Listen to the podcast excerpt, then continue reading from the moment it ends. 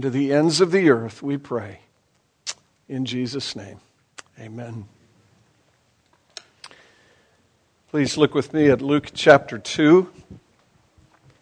And uh, I don't customarily do this sort of thing, but I just have to say that was delightful. That was just delightful. Thank you. Luke chapter 2, beginning at verse 1 and reading through verse 21, the narrative of the birth of Jesus, which we will celebrate at 6 p.m. on Tuesday evening.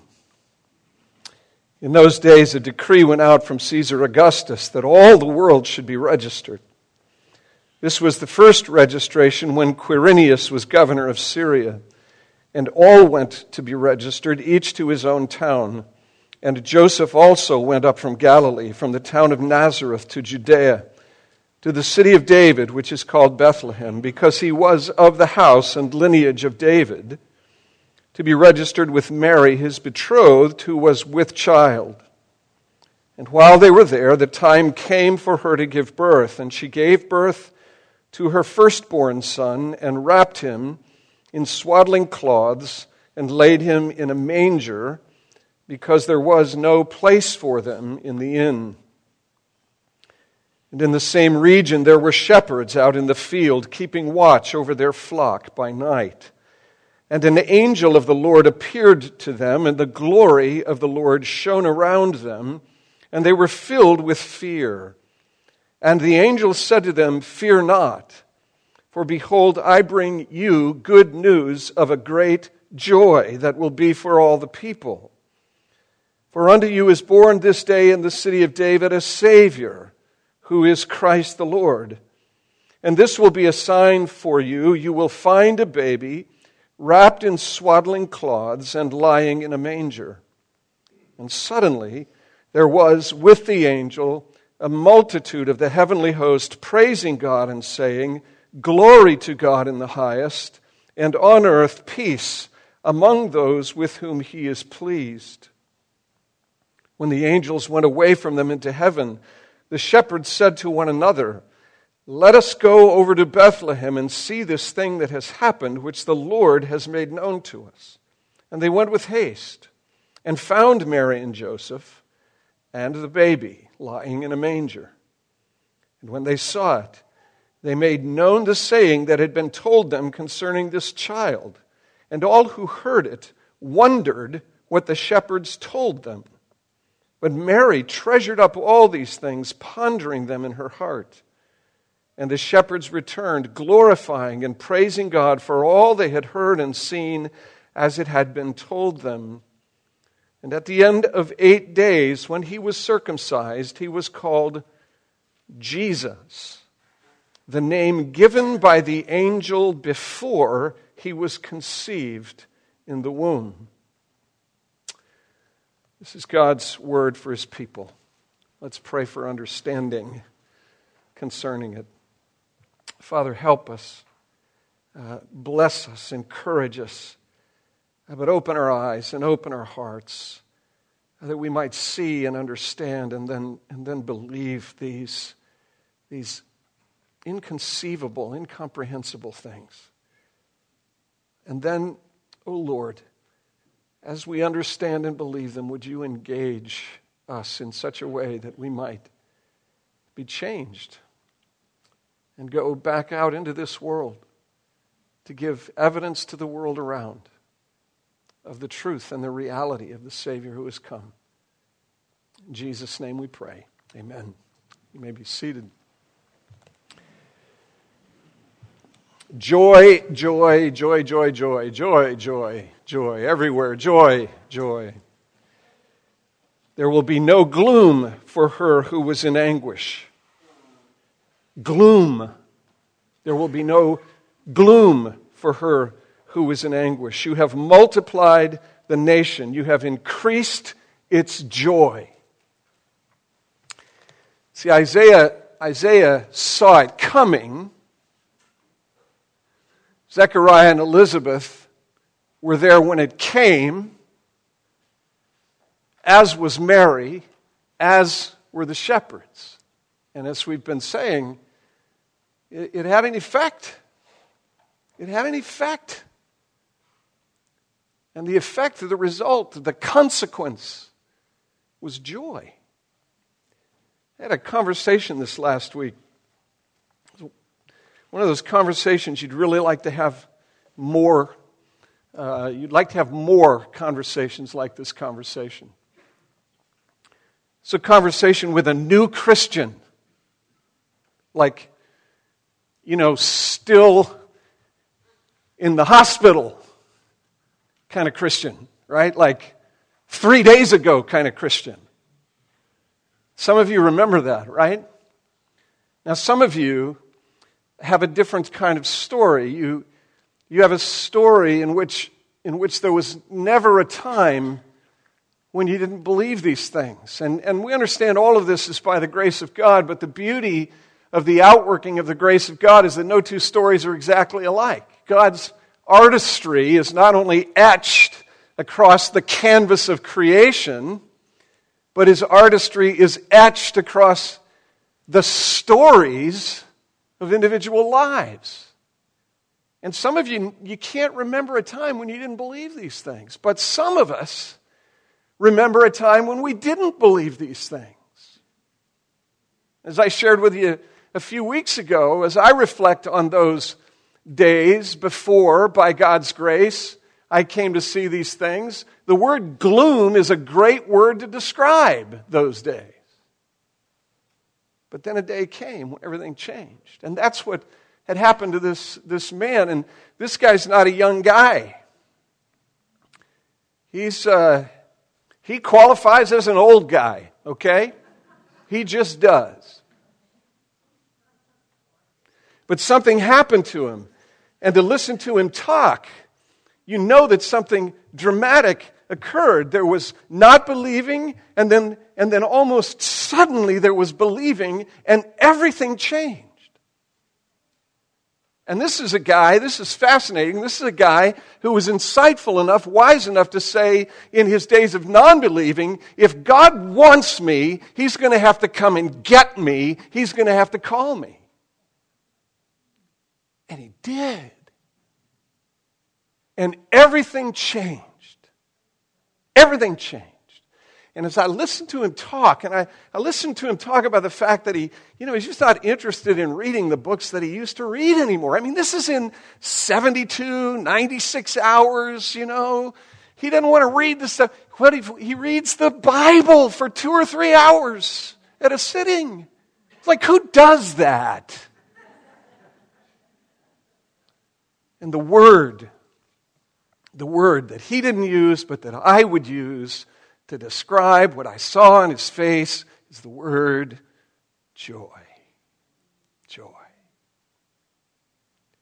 And one of the things he said was, I don't know anything. I don't know how to pray. I don't know what words to use. And this Trinity thing, one and three and three and one, to me, one is one and three is three. I don't get that. And I said, Don't worry about it.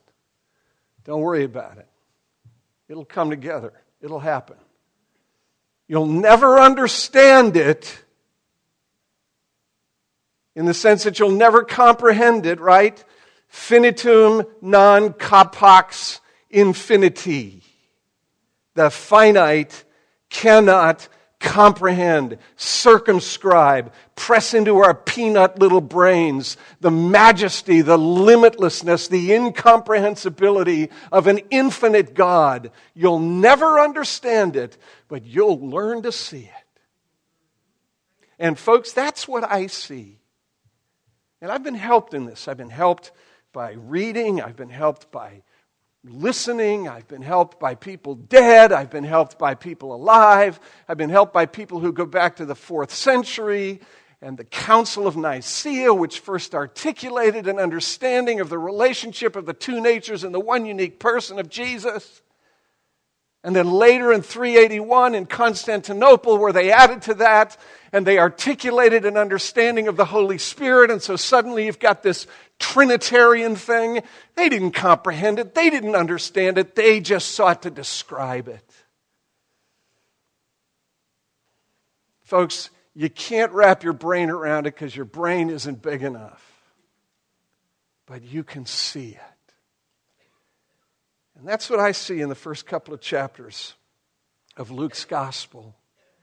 You learn some things, maybe some things you already know, but let me suggest there are things that probably need to be pressed back into our hearts and souls and our minds yet again. You learn some things. You learn some things about the Father and about the Spirit and about the beloved Son. You learn some things about the Father. Number one, what do you learn about the Father? Here's the stunning thing. The stunning thing. Matthew Henry, you've got to read Matthew Henry's commentary. It's however many hundreds of years old. He's one of those dead people whose influence is, is way larger in death than it ever was in life. You've got to read Matthew Henry. He's so pastorally, so sweet.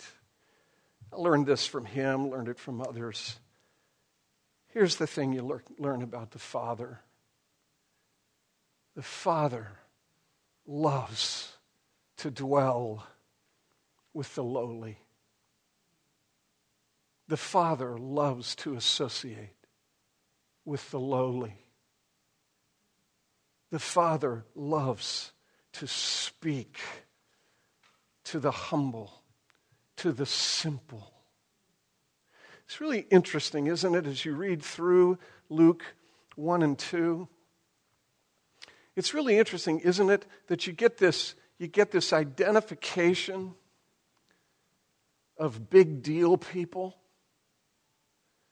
Right? I mean, in Luke chapter 1, you get, you get Herod, the king of Judea The king, right?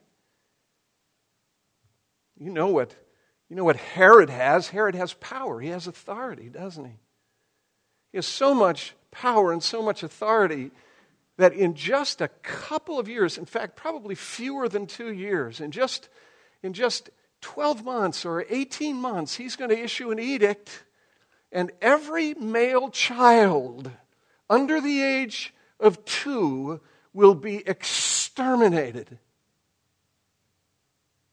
My kids got in last night at 3 a.m. That's why they're not here this morning. 3 a.m., flight delays and all that nonsense and junk. My daughter got up with Sam this morning about 7.30, 7.45. So distracted, I thought, I, I got to get this sermon written. I mean, come on. And I look at my daughter holding her son after she's fed him, nursed him, and he's asleep on her chest. And she's asleep. And I think, Herod, Herod, with power and authority to exterminate my daughter's son. You get Herod. And then in chapter 2 of Luke, you get Caesar Augustus. Augustus Caesar. Kyrios Augustus. Lord Augustus. My dictionary tells me that august means marked by majestic dignity or grandeur. Lord Majestic. Lord Majestic. Lord Grand. Most powerful person in the world, the ruler of the known and civilized world, Augustus. And then there's Quirinius. We don't know who Quirinius was, except that he was the governor of Syria. It's the only thing that Luke tells us about Quirinius. But Luke also tells us in those first few verses of his gospel that he's investigated everything very closely.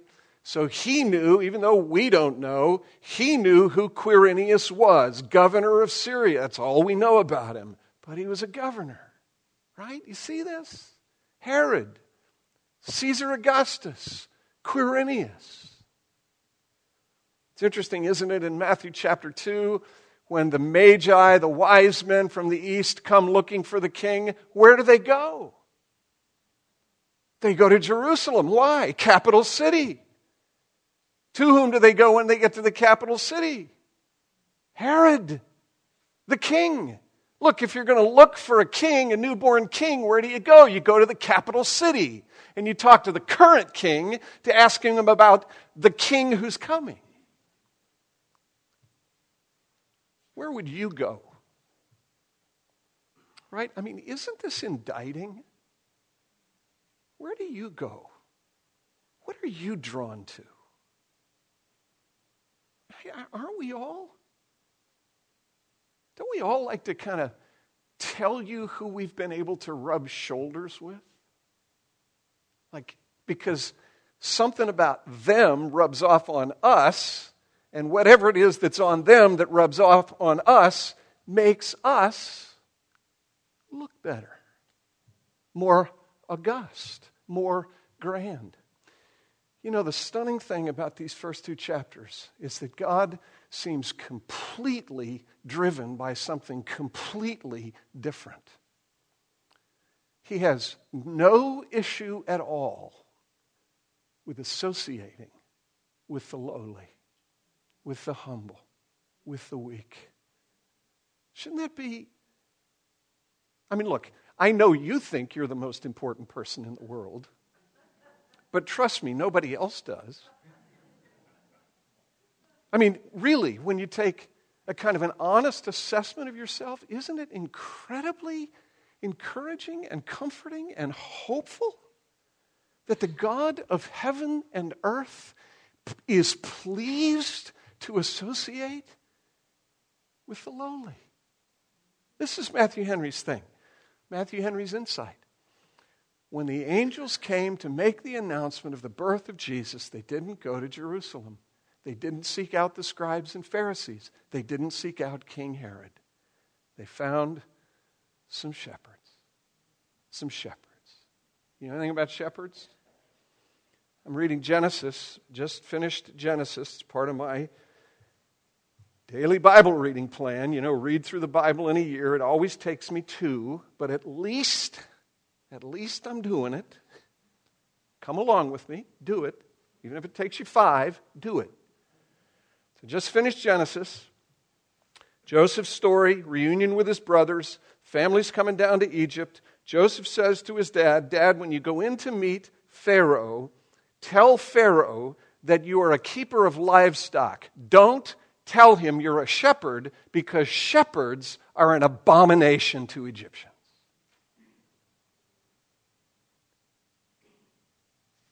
And things hadn't changed a great deal by the time the announcement comes to the shepherds. Shepherds were at the lowest level socioeconomically, uneducated. They're like, they're like guys in the labor pool. And where does the angel go to make the announcement?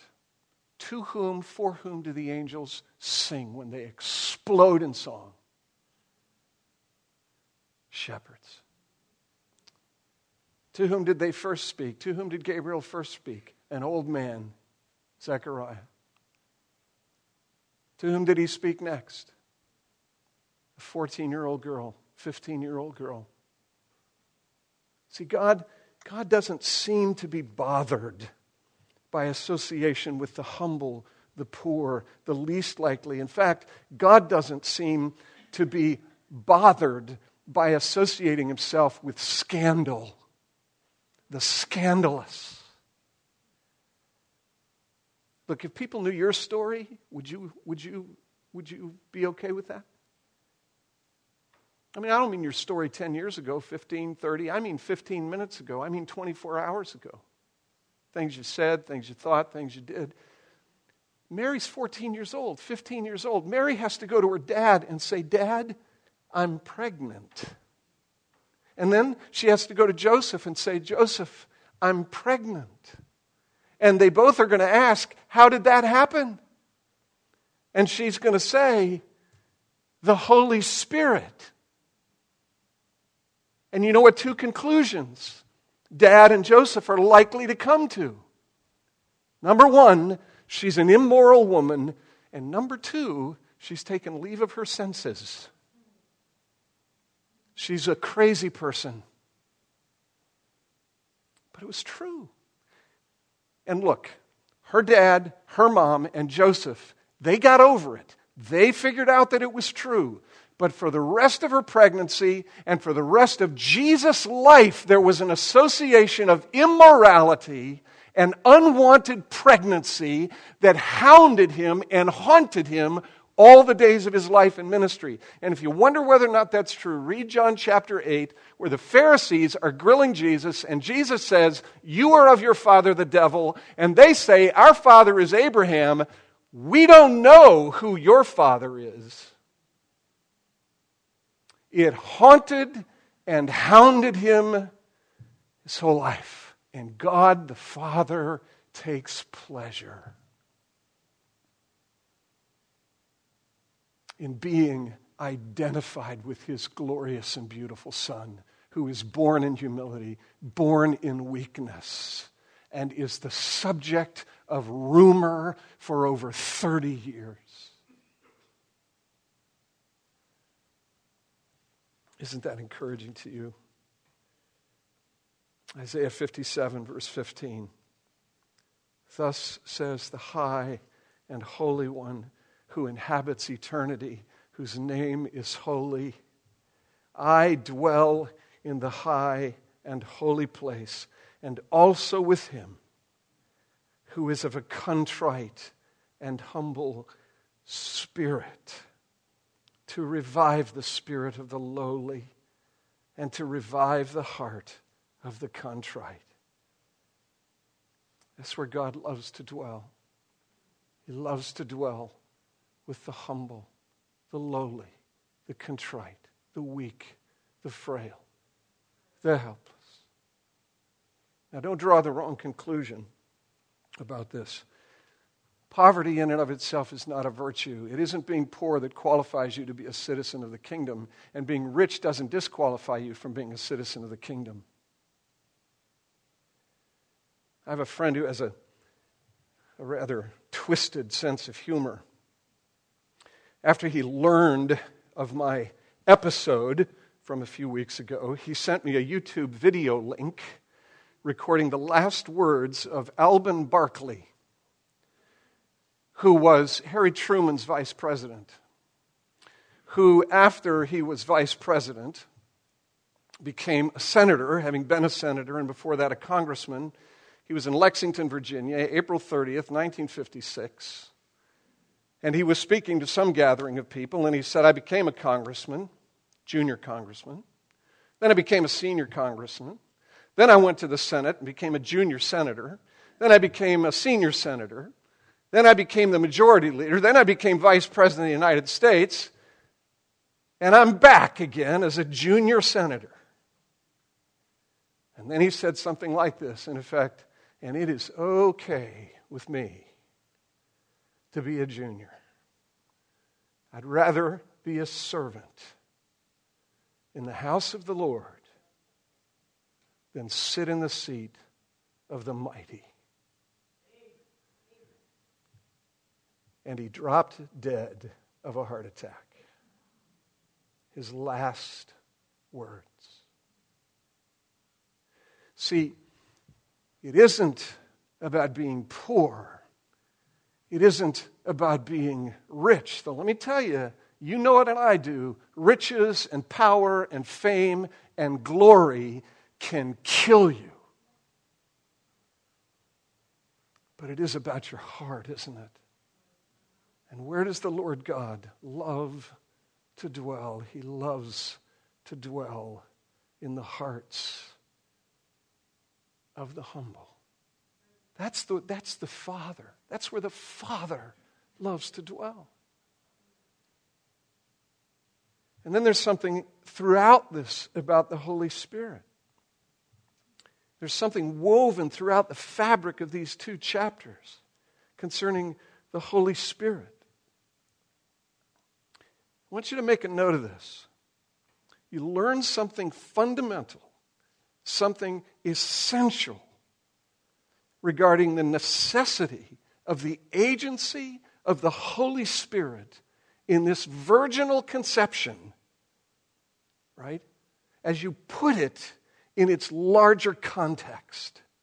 Okay? Folks, this isn't just God showing off and showing that he can do something stupendous. There is something fundamentally necessary about the agency of the Holy Spirit who through Gabriel gave the name Jesus, which means Savior, Deliverer, before the conception. That's what verse 21 tells us. There's something fundamental and essential about the agency of the Holy Spirit in the virginal conception. Let me put it to you this way, and it gets sort of close to what we've just been talking about. We celebrate human achievement, don't we? we celebrate and honor and applaud great minds and great leaders and people of great courage. The world did that recently in the aftermath of the death of Nelson Mandela. By the way, can I just say this little parenthetical editorial thing?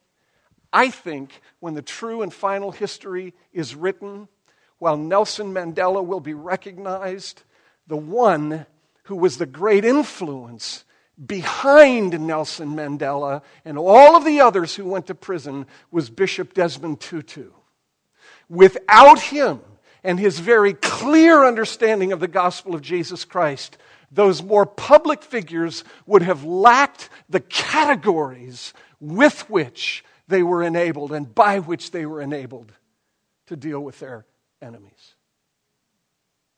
Okay. We honor, we celebrate, we should.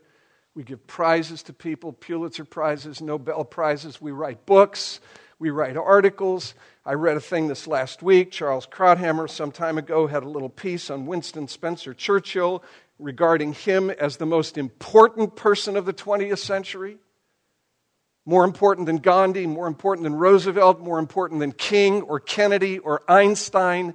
We celebrate these people. We should recognize their achievements, but let me ask you this Have we as a race been able to produce a Savior? We got all kinds of knockoffs, all kinds of wannabes. Every presidential election in this country pits a Republican Messiah against a Democratic Messiah.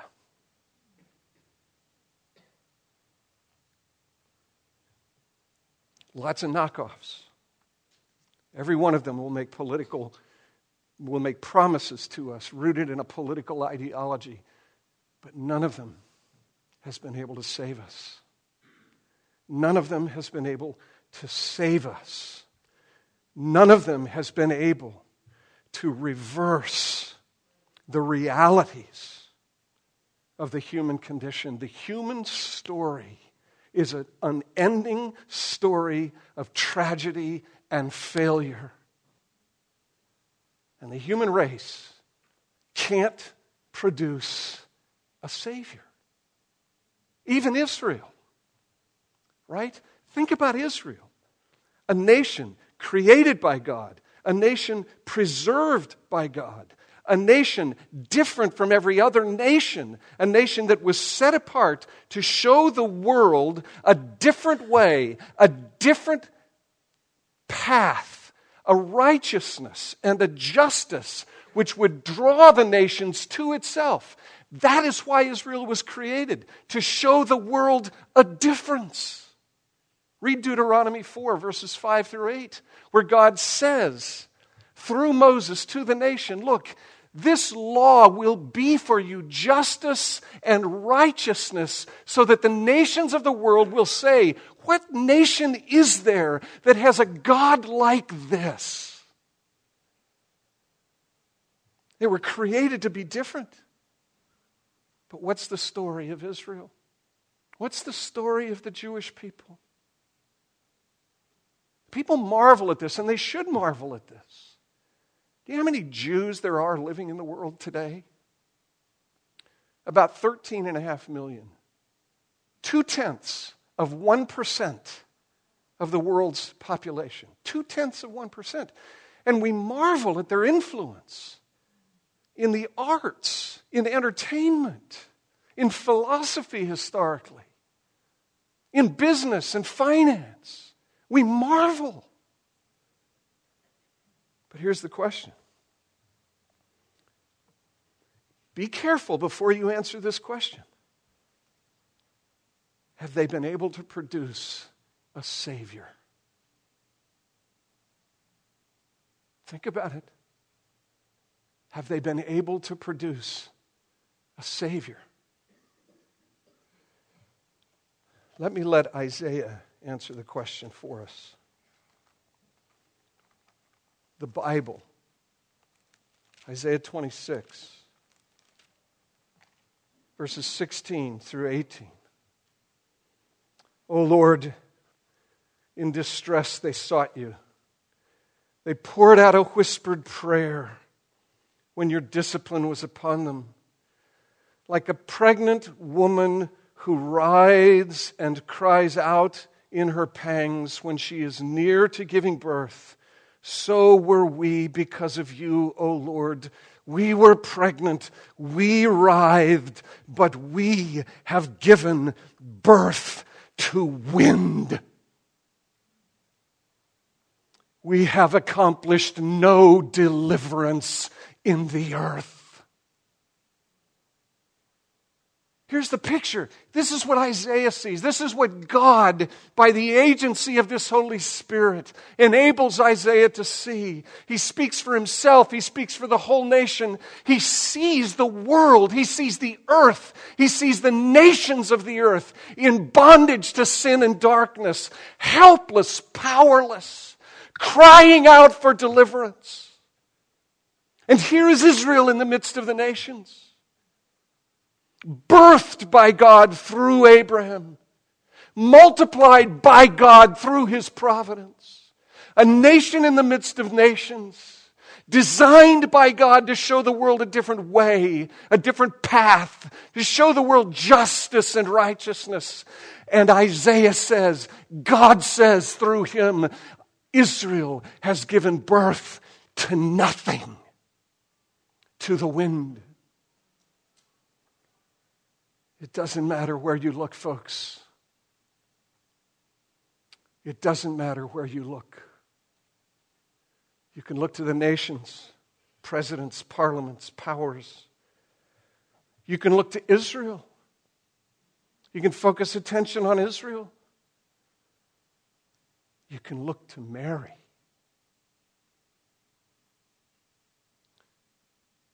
But from the nations of the earth, from the inhabitants of the earth, there is no Savior forthcoming.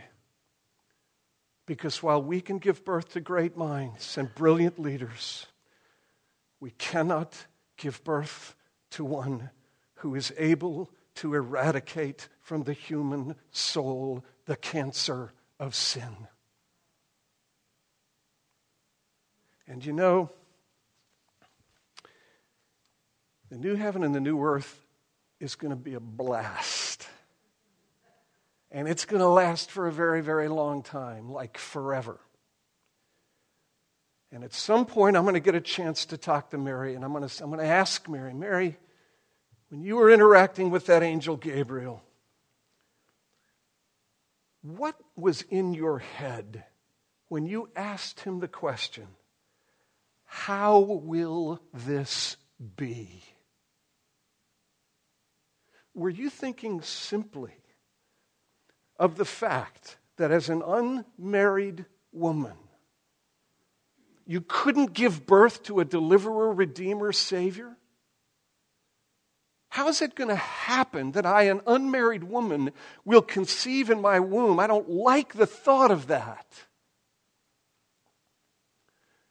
Or, Mary, might you have been thinking a little bit more deeply?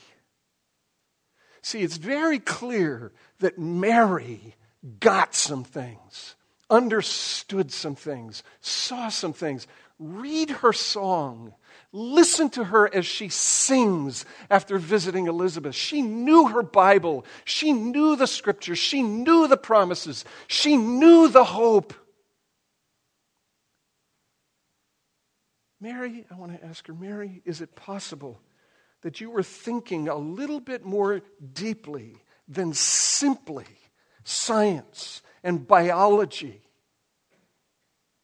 Mary, were you thinking, how is it possible for a sinful daughter of sinful parents who themselves were sinful children of their parents and grandparents and great grandparents, how can it be that I, a daughter of Adam and Eve, could give birth to the Savior of the world? Because he will be corrupted by the corruption I carry in my own soul. And the Holy Spirit answers what I think was a multi layered question and not simply a question of biology. Mary, the Holy Spirit will overshadow you, and therefore the child within you will be called holy. Mary, here's what will happen the Spirit will take from you what you are a true human being. And this child will share your nature but the power of God, by the agency of the Holy Spirit, will unite your real and true human nature to a divine nature, the nature of Almighty God. And in that union, this true and real humanity will be kept from the corrupting influence of sin, and so will be called holy. Mary, you're right. You, by yourself, will never give birth to the Savior of the world. But by the agency of the Holy Spirit,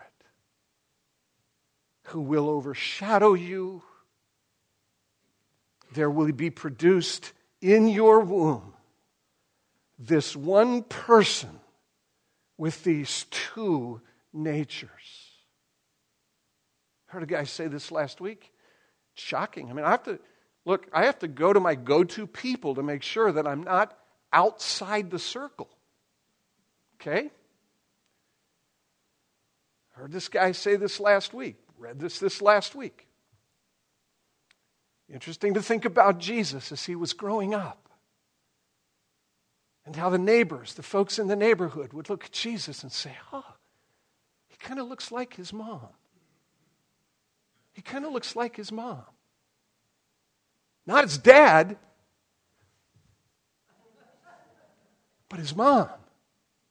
Because he had the DNA of Mary in his body.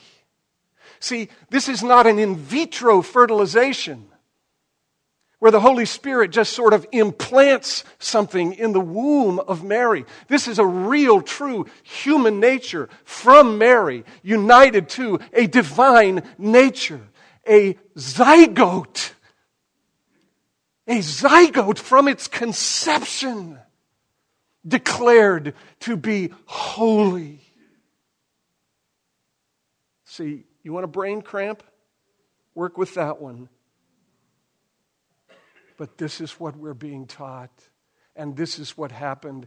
And this is what had to happen if a Savior was going to come into the world to be your sinless substitute, that he might live a life of perfect obedience in order to die a substitutionary death in your behalf. It had to be this way. There's no other way. Don't look to the powers, people, programs of this world, they will not save you because they cannot.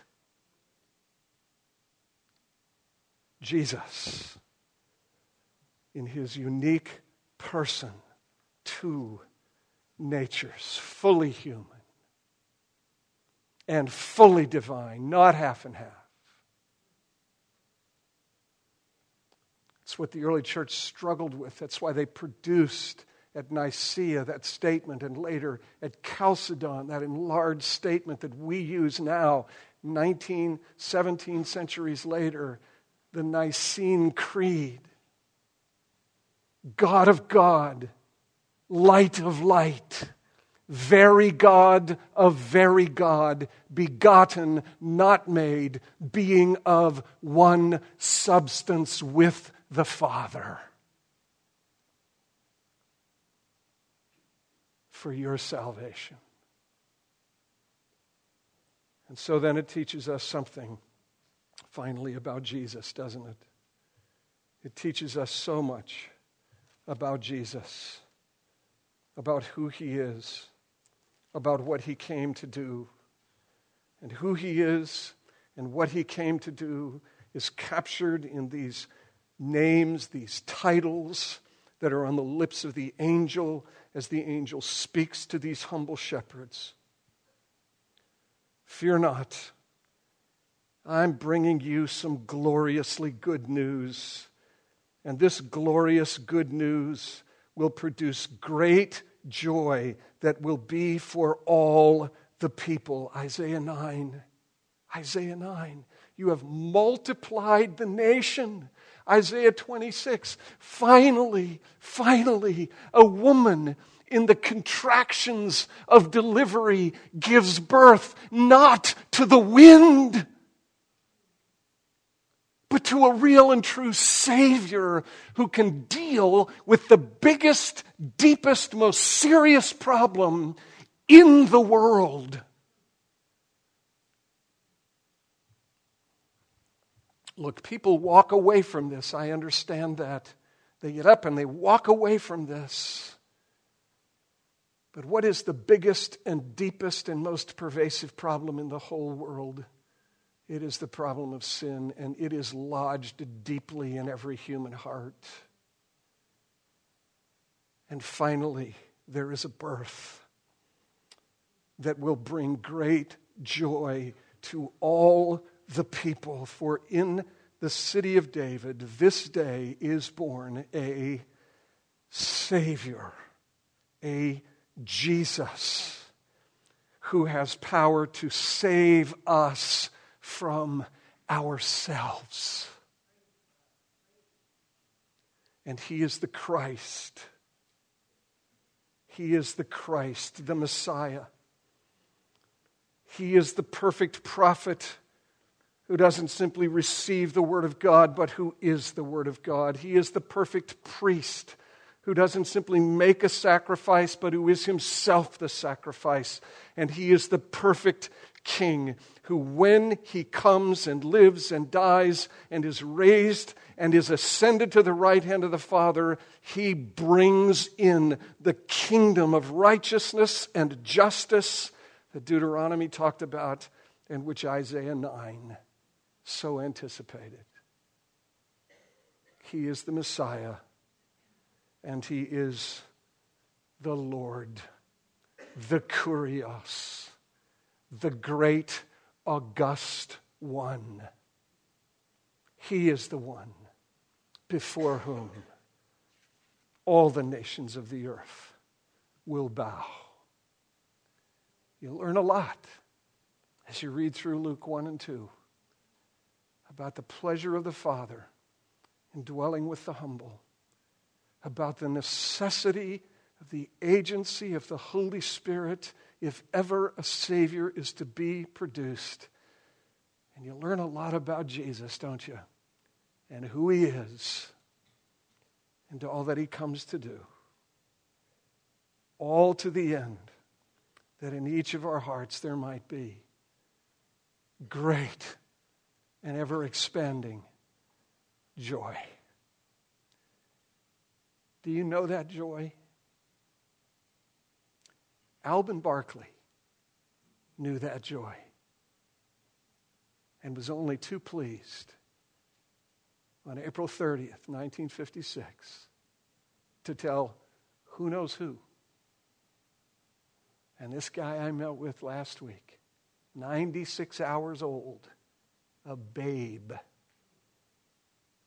knew that joy. It is there in the person of Jesus. Let's pray.